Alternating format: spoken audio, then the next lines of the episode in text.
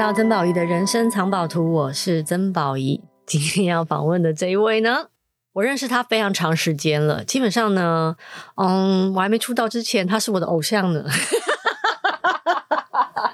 我会在 KTV 唱他的歌，然后呢学他那个很可爱的样子，没有想到有一天我们可以成为朋友，然后一起工作，然后今天他带着他新的作品来到这里跟大家介绍他不一样的新身份。因为以前认识他的时候呢，大家会觉得他就是一个，我要再讲一次，玉女歌手啊，或者是等到长大一点了，大家会觉得他是一个很会演戏的影后。但今天他带着他的系列纪录片要告诉大家还有个新的身份，他是一个监制，他是一个导演。我们欢迎李心洁。大家好。好，我要跟大家讲为什么我们今天情绪有点比较特别，是因为其实我们刚本来已经录了半个小时，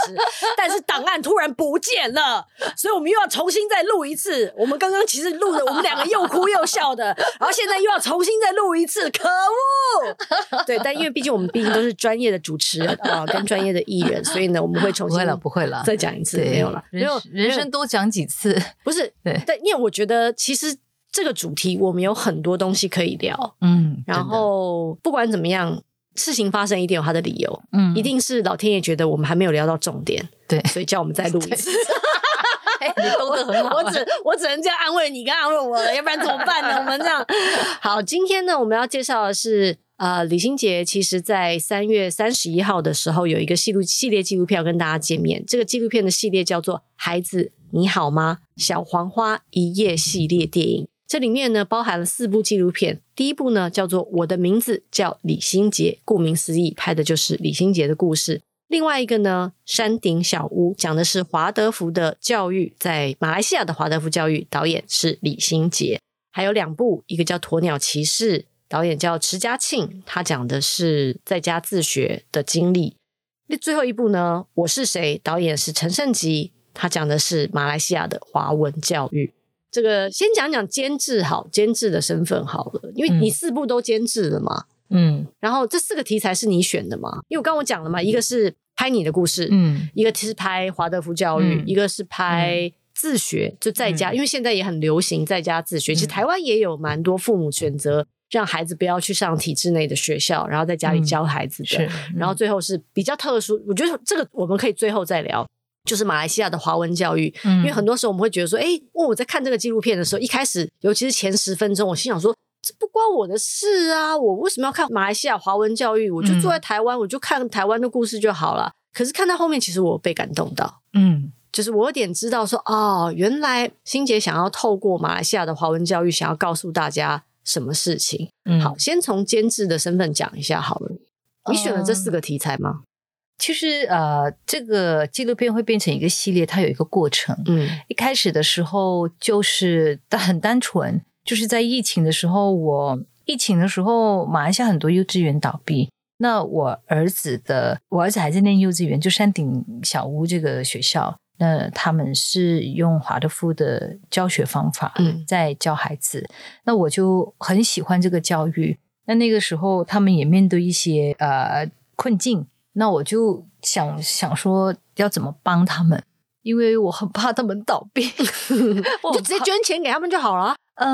我觉得除了钱的部分，其实我希望更多的人知道这个教育，因为他们学校很小，就20几个同学。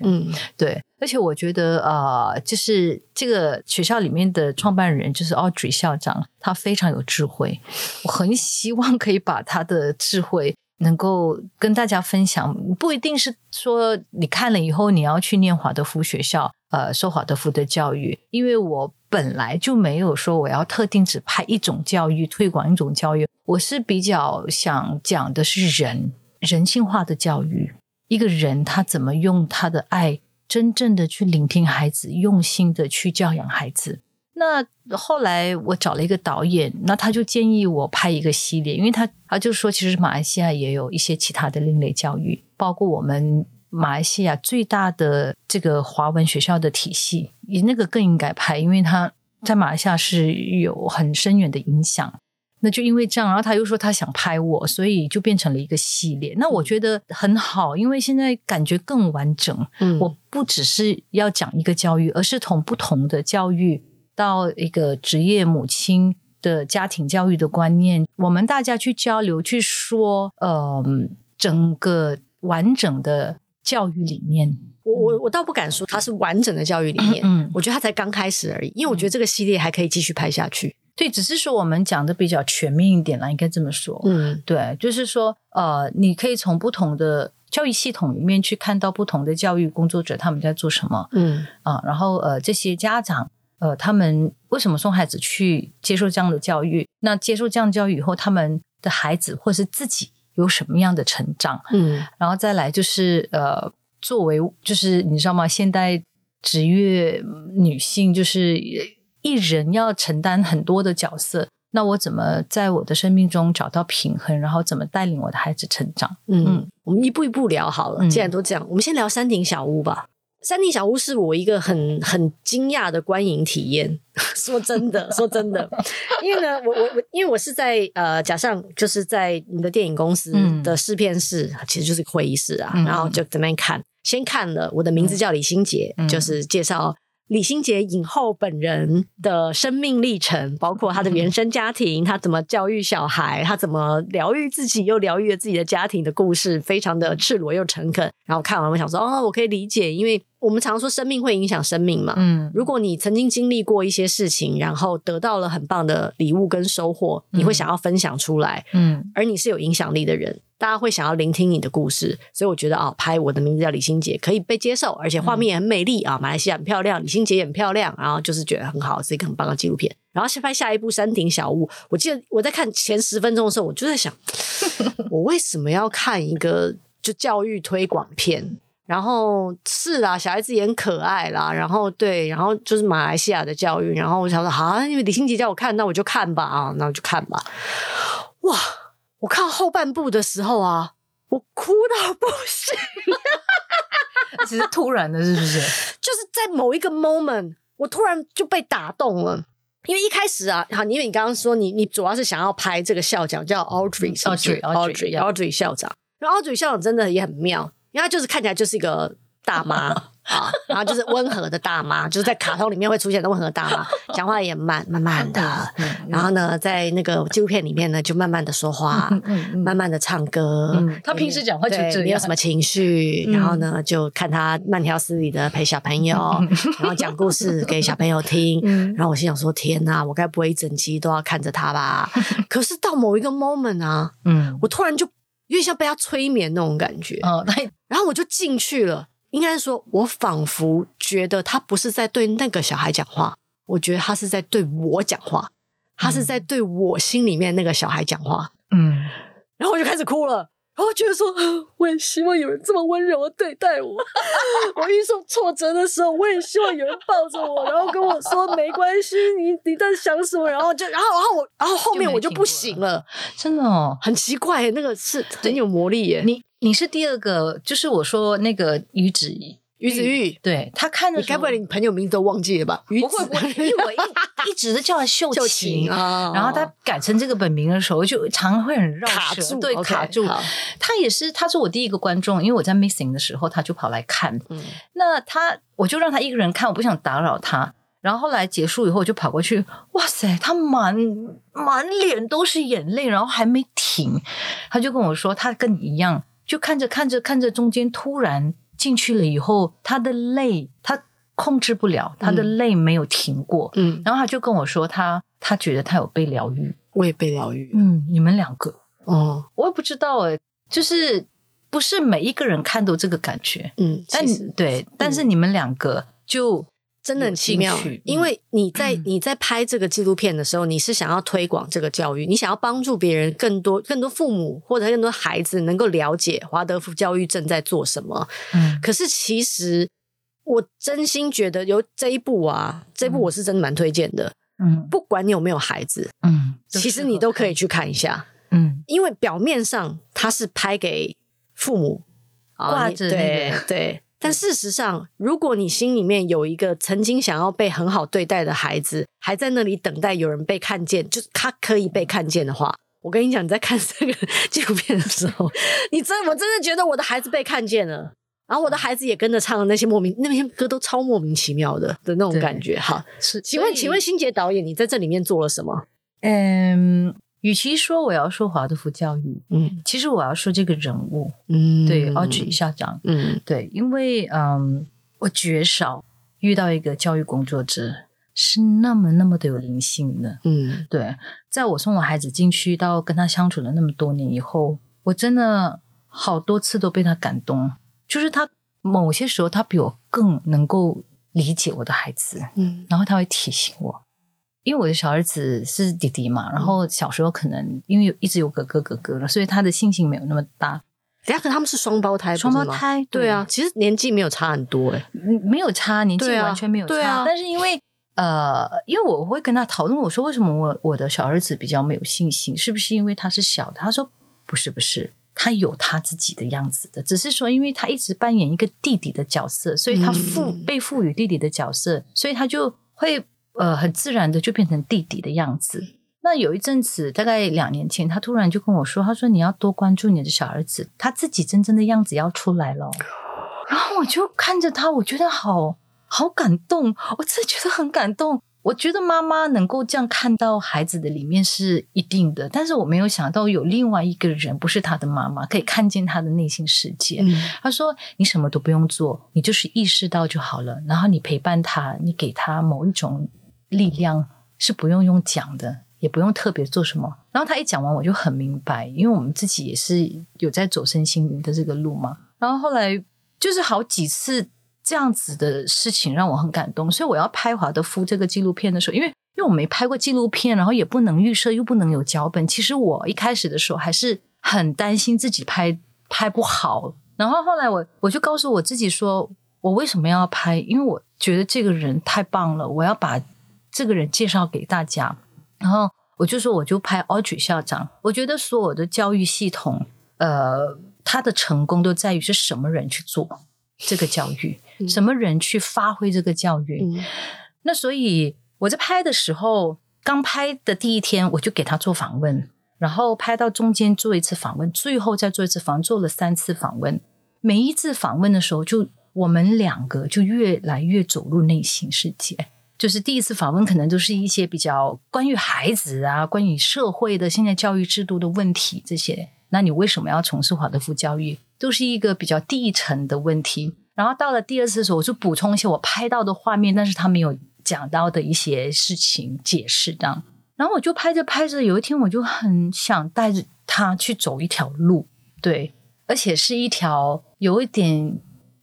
阴影，有一点孤独的小路。然后我就跟我的摄影师跑到那个外景去找这条小径，就在森林里面，终于真的被我找到。然后我就在想，我觉得他一个人走在这条路上，默默的走在这条路上，然后很踏实，无怨无悔的走在这条路上，但是其实他已经走出了一条大道。他的爱，他的慈悲，带领跟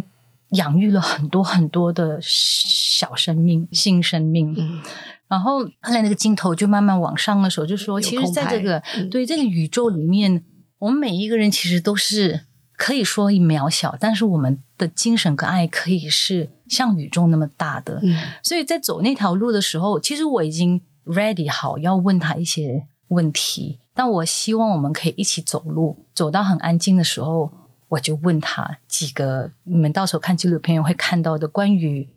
生命的问题。对，所以那个让我自己很感动。我每一次访问他的时候，他说了好几个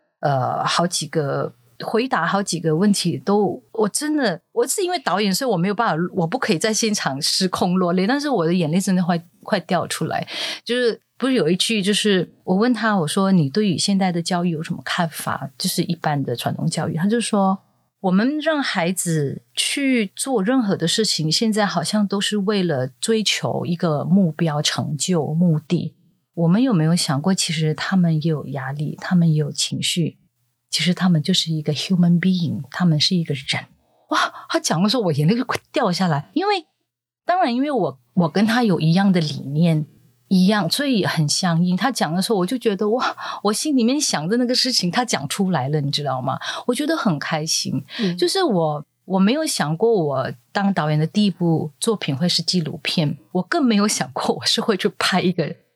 学校是做教育的纪录片。这是真的是源自于我对于孩子的爱跟关怀，然后后来就推动了我当导演。那在这个过程中，我真的觉得纪录片是很有价值的，因为它是很真实的东西。然后我在拍摄纪录片的时候，我自己有非常多的成长，我心灵上有被滋养。对，然后他讲这些话的时候，我就觉得很感动。然后我觉得作为一个导演，其实你是很强大的，你可以很强大的，因为你可以很完整的把你对生命的那个理念表达出来，然后说给全世界听。我常常觉得不管是做导演啊，或者是像我做主持也是一样，其实我们很像是一个管道，就是如果我们有好的故事，想让这个世界看到，我们其实就是那个管道，我们把这个故事说好。我是主持人，我是一个管道，我如果觉得欣姐的纪录片很好，我希望观众透过或者听众透过 podcast、我的节目，透过我这个管道能够明白这个东西很珍贵，希望大家来看看，或许你在里面会有不同的收获。你知道最妙的是这四部纪录片啊，美其名是在讲教育，其实就跟你刚刚说的一样，它就是在讲人谁来做。你说 Audrey 就是她有结婚吗？我其实很好奇。没有啊，所以我最后就问她说，你会不会觉得寂寞？你会不会有时候觉得寂寞？她没有结婚，然后她也没有另外一半，没有孩子，所以她就真的把她的时间跟精神全部奉献给这些孩子。你知道为什么我要问这一题吗？是因为我曾经跟我妹吵过一次架。我妹问我关于教小孩的一些事情，因为她有一个女儿，她跟我教小孩，我给了她一些建议，她最后非常生气地跟我唠了一句话说，你又没生小孩，你不懂啦。然后其实我那一刻心里很难过，就是我很努力的想要给你建议，但是后来我明白了，因为有时候她之所以会跟你聊这个，并不是因为想要得到建议，她只是想要找人聊天而已，在你聆听她。对对，可是那一刻我其实也会怀疑我是不是有缺陷，你知道吗？就仿佛我没有小孩，明白，所以对，所以我没有办法对某些事情有想法，我好像不可以，对，我好像没有权利，对，或者是我对一些事情没有话语权，我不理解。可是我觉得其实不是这样，就是为什么我刚刚会问你这个问题，就是不是这样子的，不是这样子的，真的不是这样子。你知道，我就跟你说，我在16岁的时候看了《下山学校》这本书，我那时候也就是一个16岁的少女啊。但是我就觉得教育应该就这样，我都还没有当妈妈，你知道我的意思吗？我带我女儿的时候，我也没有经历怀孕的过程啊，我还是可以去爱我的女儿啊。所以我觉得爱真的，你爱任何，就算一个小昆虫，一只小动物，到一个小孩，到一个老人，到一个成年人，我觉得爱是完全没有分别性的，并不是说今天你不是一个，你知道你没有孩子，你就不懂得爱孩子。 Sorry， 错了。有多少的父母生了孩子以后，对孩子做了多么残酷的事情去伤害他们？你告诉我，有多少的人在成长的过程中，在家里有很多的创伤，对不对？然后你就会讲到，就是小时候啊，就是他们在吵架的时候，你就会觉得，你们不是因为爱而在一起吗？不是因为爱而结婚，然后有了我们叫做爱的结晶吗？但为什么这份爱会让你们造成彼此那么大的痛苦？那到底真正的爱的是什么呢？爱是这样子的吗？我小时候真的这个问题一直在我的脑海里。爱到底是什么？爱是让你痛苦的吗？因为我没有看到有我外婆给我的爱，就是完全就是让我觉得她是无私的。真的，小时候我外婆的那个爱给我很大的弥补，所以我为什么到今天都相信 believe 爱，我觉得我外婆是一个很重要的人物。那我那个时候就在想说，我长大以后我要自己去经历很多的事情，我自己要去体会跟找到那份真正的爱到底是什么。对，好，不好意思，我刚刚有点激动。不会，有很感，我很感动，因为我非常明白，你知道吗？像 Audrey 那个时候，我也是经常跟她聊天，我说我真的很佩服你，因为你没有生过孩子，没有家庭，但我觉得你对我们孩子的爱，就好像你对我们孩子的某一种理解。灵性的理解，那种连结比自己怀孕的母亲还要深，应该是这么说。我觉得四部纪录片啊，表面上讲的好像是不同的教育系统，但事实上其实就是在讲人。所谓人，不只是在讲做这件事的人的故事而已，我们希望怎么被对待，因为我们都是被教育长大的，不管是家庭教育或者是学校教育，我们想被怎么对待。我们其实因为我们都是传统教育下长大的，in some way 我们一定也是觉得我们曾经被不好的对待过，而我们长大之后需要花一些力气，去你说疗愈也好，或者去抚平那个trauma， 我必须要说，那真的曾经遭受过一些痕迹，包括你说的，其实你很不赞成传统的教育倡导的那种竞争的观念。对，我觉得这是鼓舞人性的黑暗面，我完全不能理解。就是我曾经也很 struggle， 就是因为我们在一个传统的教育制度长大，就是所以我们要赢嘛，我们考试要考得好嘛，才会得到肯定，我们才会得到奖品。但你考得好，就意味着有人考得不好。因为它是一个名次嘛，你是第一名，那后面的人呢？你其实有人会觉得挫败啊。你用这种制度，你像很多而且一二三只有三名，你知道吗？对，后面的人好像他们的努力都不足以被挂齿，他们就是或他们就是失败者之类的。你知道我身边好多的朋友真的很可怜，他们从小就是这样在被比较，不管是学校的比较，或是父母亲之间给他们的比较，造成他们一生都很自卑。然后他们长大以后，好多的力气，一直想让别人肯定自己，就是因为不是他没有能力，你知道吗？就是因为他小的时候他没有被鼓励，他完全没有被看见，所以他一直觉得自己很需要很用力才会被看见。我觉得他们很可怜，很辛苦，活到很大的年纪还是很辛苦。我真的还遇过那种都已经年纪比我还大的人了，到现在都还在寻求父母的肯定，都还在跟父母生气说为什么你就是不能说一句肯定我的话。对，我都心想说你都50-60岁了，你还需要父母的肯定？可是他这一辈子，因为我们永远内心有一个小时候的我们，然后一直在希望，尤其是如果我们小的时候跟父母之间有一些问题的话，其实你终老都一直希望可以和解。对，所以你知道吗，那个好像是精神科医生弗洛伊德嘛，他常说过我们人一生都再回去跟我们的童年打交道。对，所以 Audrey 为什么那么在乎7岁以前的孩子？他说1到7岁的孩子他是非常天真的，你所有告诉他的一切他都会相信，照单全收，全部进去他的潜意识。所以呢，这个奠定了他的潜意识第一个基层。那他就有告诉我们这个年纪所遭遇的事情，以后会在哪一个年纪的时候他会显现出来。所以为什么他常跟我们讲，就在好德福教会他们也说，他说其实你不用整天跟孩子说道理，有7岁以前的孩子然后一直念他，因为